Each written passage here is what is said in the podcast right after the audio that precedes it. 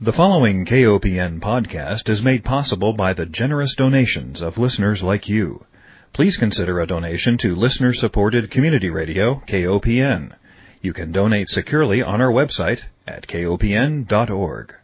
Hi, welcome to Food Sleuth Radio, where we help you think beyond your plate.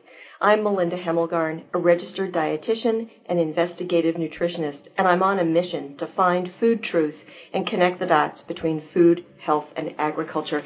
Joining me today is a key player in our food system, a good old American Wisconsin dairy farmer, a family farmer from Kendall, Wisconsin. Joel Greeno, welcome. Hey, Melinda. Thanks for having me. I'm delighted. Joel, you have been an important figure in this world of dairy production. I don't remember whether we first met in Wisconsin at the Midwest Organic and Sustainable Education Service meeting or whether it was at the Farm Aid conference.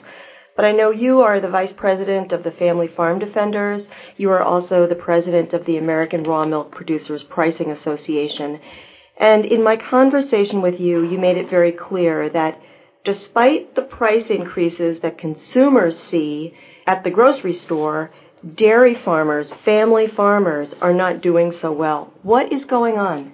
Melinda, it's kind of a long story, but you know, the short of it is that our nation's dairy farmers just aren't paid enough to make a living. And uh, you know, their stories today are we're hearing numbers that each dairy farm in the US is losing approximately a thousand cows per month. So you take 40 cow herd, they're losing about 40,000 a month, and so on. As you get bigger, a 900 cow herd could easily be losing 900,000 a month. And, and this just can't continue. I don't and, quite, you know, wait, I don't understand that. You mean, can you explain those numbers to me? Uh, yes. The fact of the matter is, is that the price that farmers are paid for milk falls far short of what it costs to actually produce the milk. Okay. And farmers have, they have no cash flow whatsoever right now. And they're relying on whatever equity they have. And we're hearing numbers that many, many farms equity is now gone. And when your equity is gone and you have no cash flow, you are pretty much in dire straits. Well, the, the data I have here from the National Family Farm Coalition says that America has lost over half of its dairy farmers in the past 16 years, while prices for dairy farmers have crashed below 1970 prices. And clearly that puts dairy farmers in crisis. And that it's, they say that it's largely due to a broken pricing system and corruption within the dairy industry. So how many cows do you have? I here uh, milk 48 cows and usually run between 40 to 50 head or so of young stock and that. So it's a, a, a lot of work and it makes for a very full day. And I often tell people that you always hear about farmers and how efficient they are. And uh, today's farmers, the only way they have to become more efficient is to not sleep. And so efficiency is determined by the number of hours you sleep. And for many of us, it's down to, you know, maybe six, five hours or so of sleep a night if you're lucky. Just because you have a certain amount of steps to make each and every day, and they always have to be done each and every day before you quit. Now you've got 48 cows that you milk yourself. Do you have anybody on the farm helping you? My immediate chores, uh, graining cows, graining calves, feeding calves, feeding cows, and the milking, I 100% do myself. Uh, when it comes to field work, my dad who turned 70 last year and, and is partially handicapped from polio in 56 and a severe back injury in 88 comes almost every day and is here today helping uh, drive tractor and do what little task he can. So what happens to your milk, Joel, that you milk? Where does it go from your farm? 11 years ago, through all my work and efforts, I saw the need for farmers to kind of start over again. And so through ARMPA, I called some close friends and we formed our own co-op called Scenic Central Milk Producers. Okay.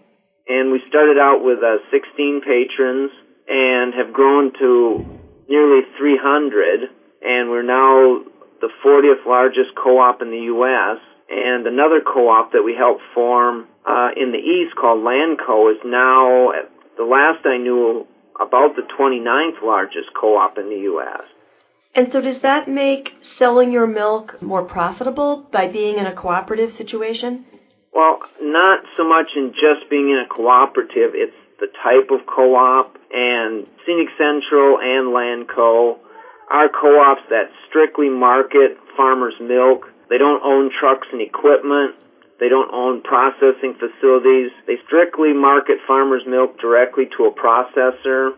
In the case of Scenic Central, our accounting, our hauling is all contracted a year in advance, so you pretty much know your cost.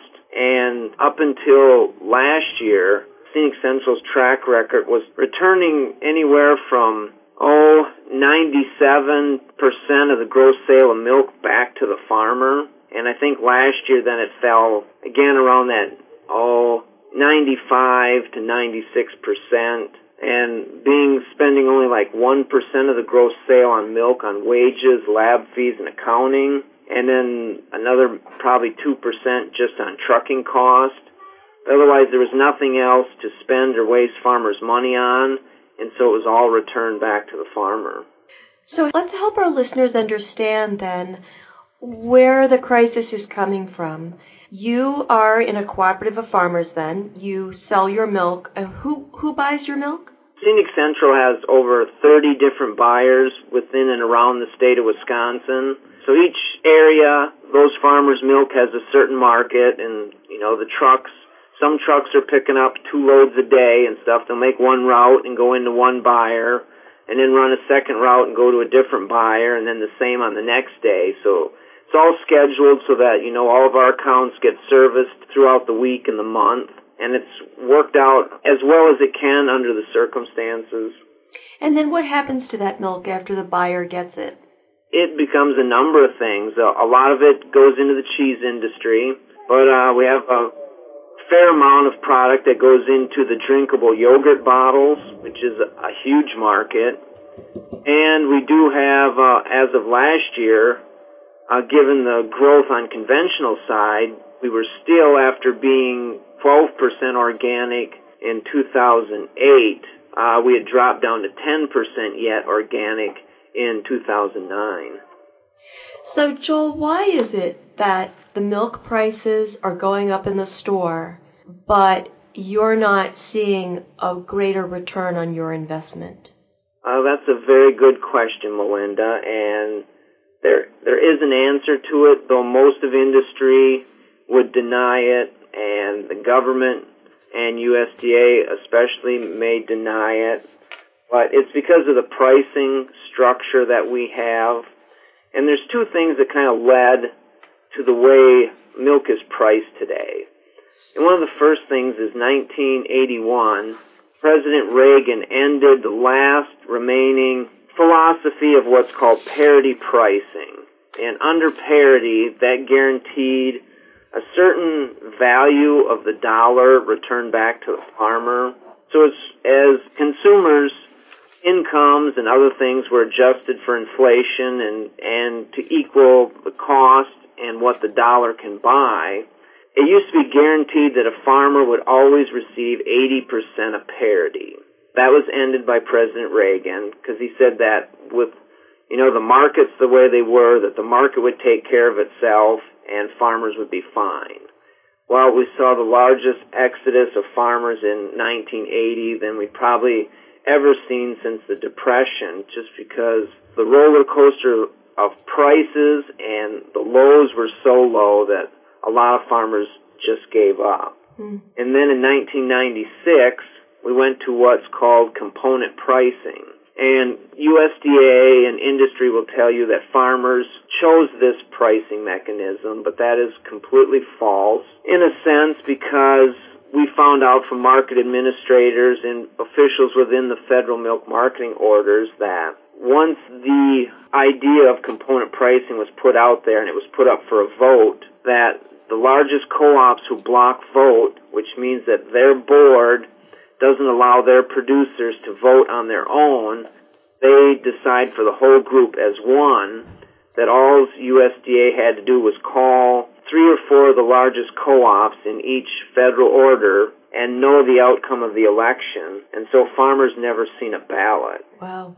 And the principle between behind component pricing is that the end value of a product decides the value of, of farmer's milk. And so what we have is that cheddar cheese sets the protein value, which is one of the components that farmers get paid on. Then you get paid on butter fat. So the butter industry sets the value, butter in the butter industry sets the value for butter fat. And the third component that farmers get paid on is called other solid, which pretty much ends up being determined by the value of, of whey. And whey is a product left over from the cheese manufacturing process and is sold sometimes in wet form, but a lot of times in dry form. And so the people that designed this figured that, you know, these market signals would be fair enough to determine a fair price for farmers' milk. You know, as as consumer prices and markets went up, farmers would see better prices. But if there was overproduction or low consumer demand, they would fall back and farmers would be paid accordingly. But the piece that Washington and people don't understand is that agricultural markets do not self-correct. And what happens is, is every farmer has to milk his cows every day. And so no matter what, that milk goes into the system in, in whichever way it will. And you can't control that end of it. It's just the way it is, and you have to deal with it. Well, they always say that farmers overproduce. Well, what happens is, is that actually happens in reverse, is that when farmers start losing income, they usually try to produce more milk because they have to still pay their bills with less income. And so you have sort of the opposite effect. But what has really happened then is that industry fills out a report called that is done by the National Agricultural Statistics Service. And that service makes random phone calls to cheese manufacturers, butter manufacturers, and whey manufacturers, and also for non-fat dry milk. And they report this to USDA, and then in turn USDA puts all these values into a formula that then determines the class 3 price for milk. And class 3 is the price, the base price for all dairy farmers' milk in the U.S. Well, the truth about this pricing system is that in the end, farmers' milk production is not a deciding factor or an impact. We have found that consumer demand is not a leading player in what happens. You, you can look at this a lot of different ways, but it comes down to the value of milk down to a 99% accuracy is determined by the Chicago Mercantile Exchange cash cheddar price, and whatever that price is, is what farmer's milk price is. And Kraft Food controls that market at will, being the largest cheese manufacturer in the U.S. And so for every one cent that the 40 pound cash cheddar market drops makes Kraft 10 million. And so when you drop that, that market by a dollar, which Kraft did over a year and a half ago, farmers directly saw the brunt and, and ramifications of that in just horrifically low milk prices and these never reflect what consumers ever actually paid in the store. Right. If you're just joining us, we're speaking with Joel Greeno, who is a family dairy farmer in Kendall, Wisconsin. And he is trying to help me understand why, when I go to the grocery store, why, when we all go to the grocery store, milk prices keep going up, and yet dairy farmers, small family dairy farmers, are losing their farms in record numbers. Joel, when we had a when we were talking before our interview, I had asked you what can consumers do to help protect family dairy farmers? I mean, ideally, I would like to be able to buy milk directly from the farmer and eliminate the middleman. The other issue, though, that you brought up that I was not familiar with, and I, I would like for you to explain it, is this milk protein concentrate.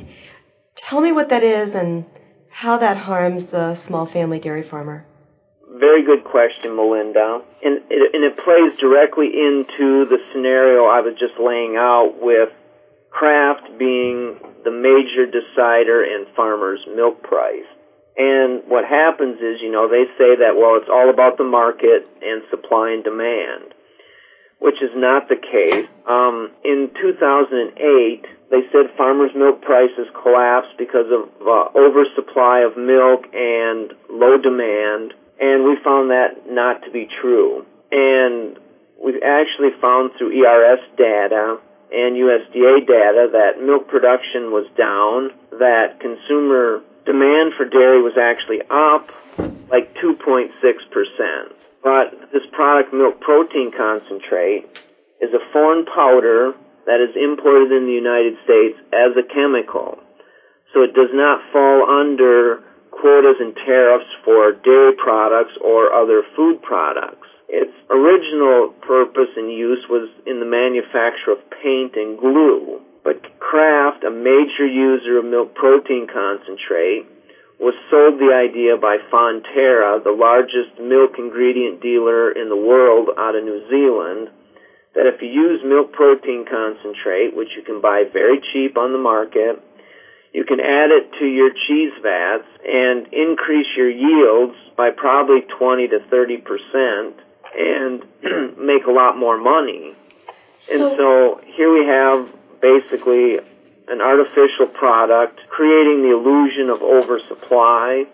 And so a big thing that consumers can do is when they go to the grocery store and buy those cheese slices for their this summer's cheeseburgers, look for the ingredient milk protein concentrate and know that you are buying a fake artificial product because it is not legal according to FDA standards to use this product in food. And I believe the last I heard, milk protein concentrate could now be found in over 1,900 different food products in the U.S. Wow. Where is it coming from, Joel? Well, another good question.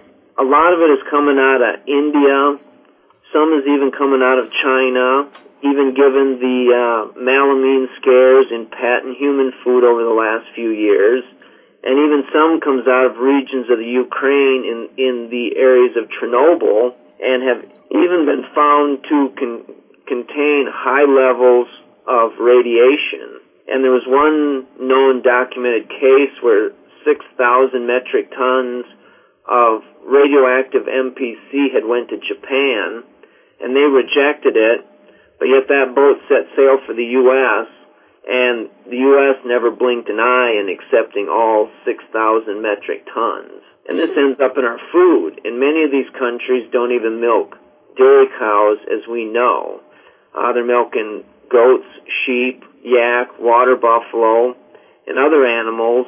It all gets mixed together and gets dried and processed and turned into milk protein concentrate because it's easily stored, easily shipped, and then easily and cheaply obtained by companies in the U.S. like Kraft and Leprinos.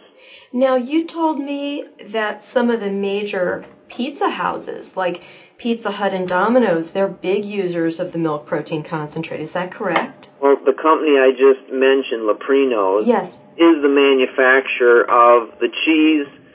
I guess we'll call it cheese. It shouldn't be because it's now artificial once containing milk protein concentrate. And they sell to all of the major cheese manufacturers like Pizza Hut, Domino's, and these companies have been made aware of it and still would rather sell inferior products to its customers for the sole purpose of profit. Now, Joel, the Department of Justice, I understand, is having a meeting in Wisconsin specifically for dairy farmers. Is it on June 7th? Do I have that date correctly? Well, that that was the correct date. It now has been pushed back. Um, it's not for certain. It's looking like it may now be June 25th. Okay. How can people learn more about that meeting? And if they want to get their comments in? Would they go to the Family Farm Defenders website or is yeah, there probably the National Family Farm Coalition website. Will have uh, all of the details on the upcoming DOJ meeting and also by the Family Farm Defenders. We had been planning each of our annual meetings, summer conference around that meeting, and have now find ourselves scrambling to notify guests of the change in date. So we kind of are uh, up in the air on things right now, but hoping for a good turnout for that hearing. Well, it's interesting that it's happening in Dairy Month, right? They're having the Department of Justice meetings. I want to let our listeners know that they're about these two websites, Joel, because these are really important places to keep up to date. And if you're as alarmed as I am about, you know, when I first learned about milk protein concentrate, I was shocked. So a really good source for information on this is familyfarmdefenders.org. You can just Google that, and it's simply www.familyfarmdefenders, all one word, .org. And then the National Family Farm Coalition, another excellent source to learn more about what's happening to dairy farmers and the dairy farm crisis. And that's simply www.nffc.net.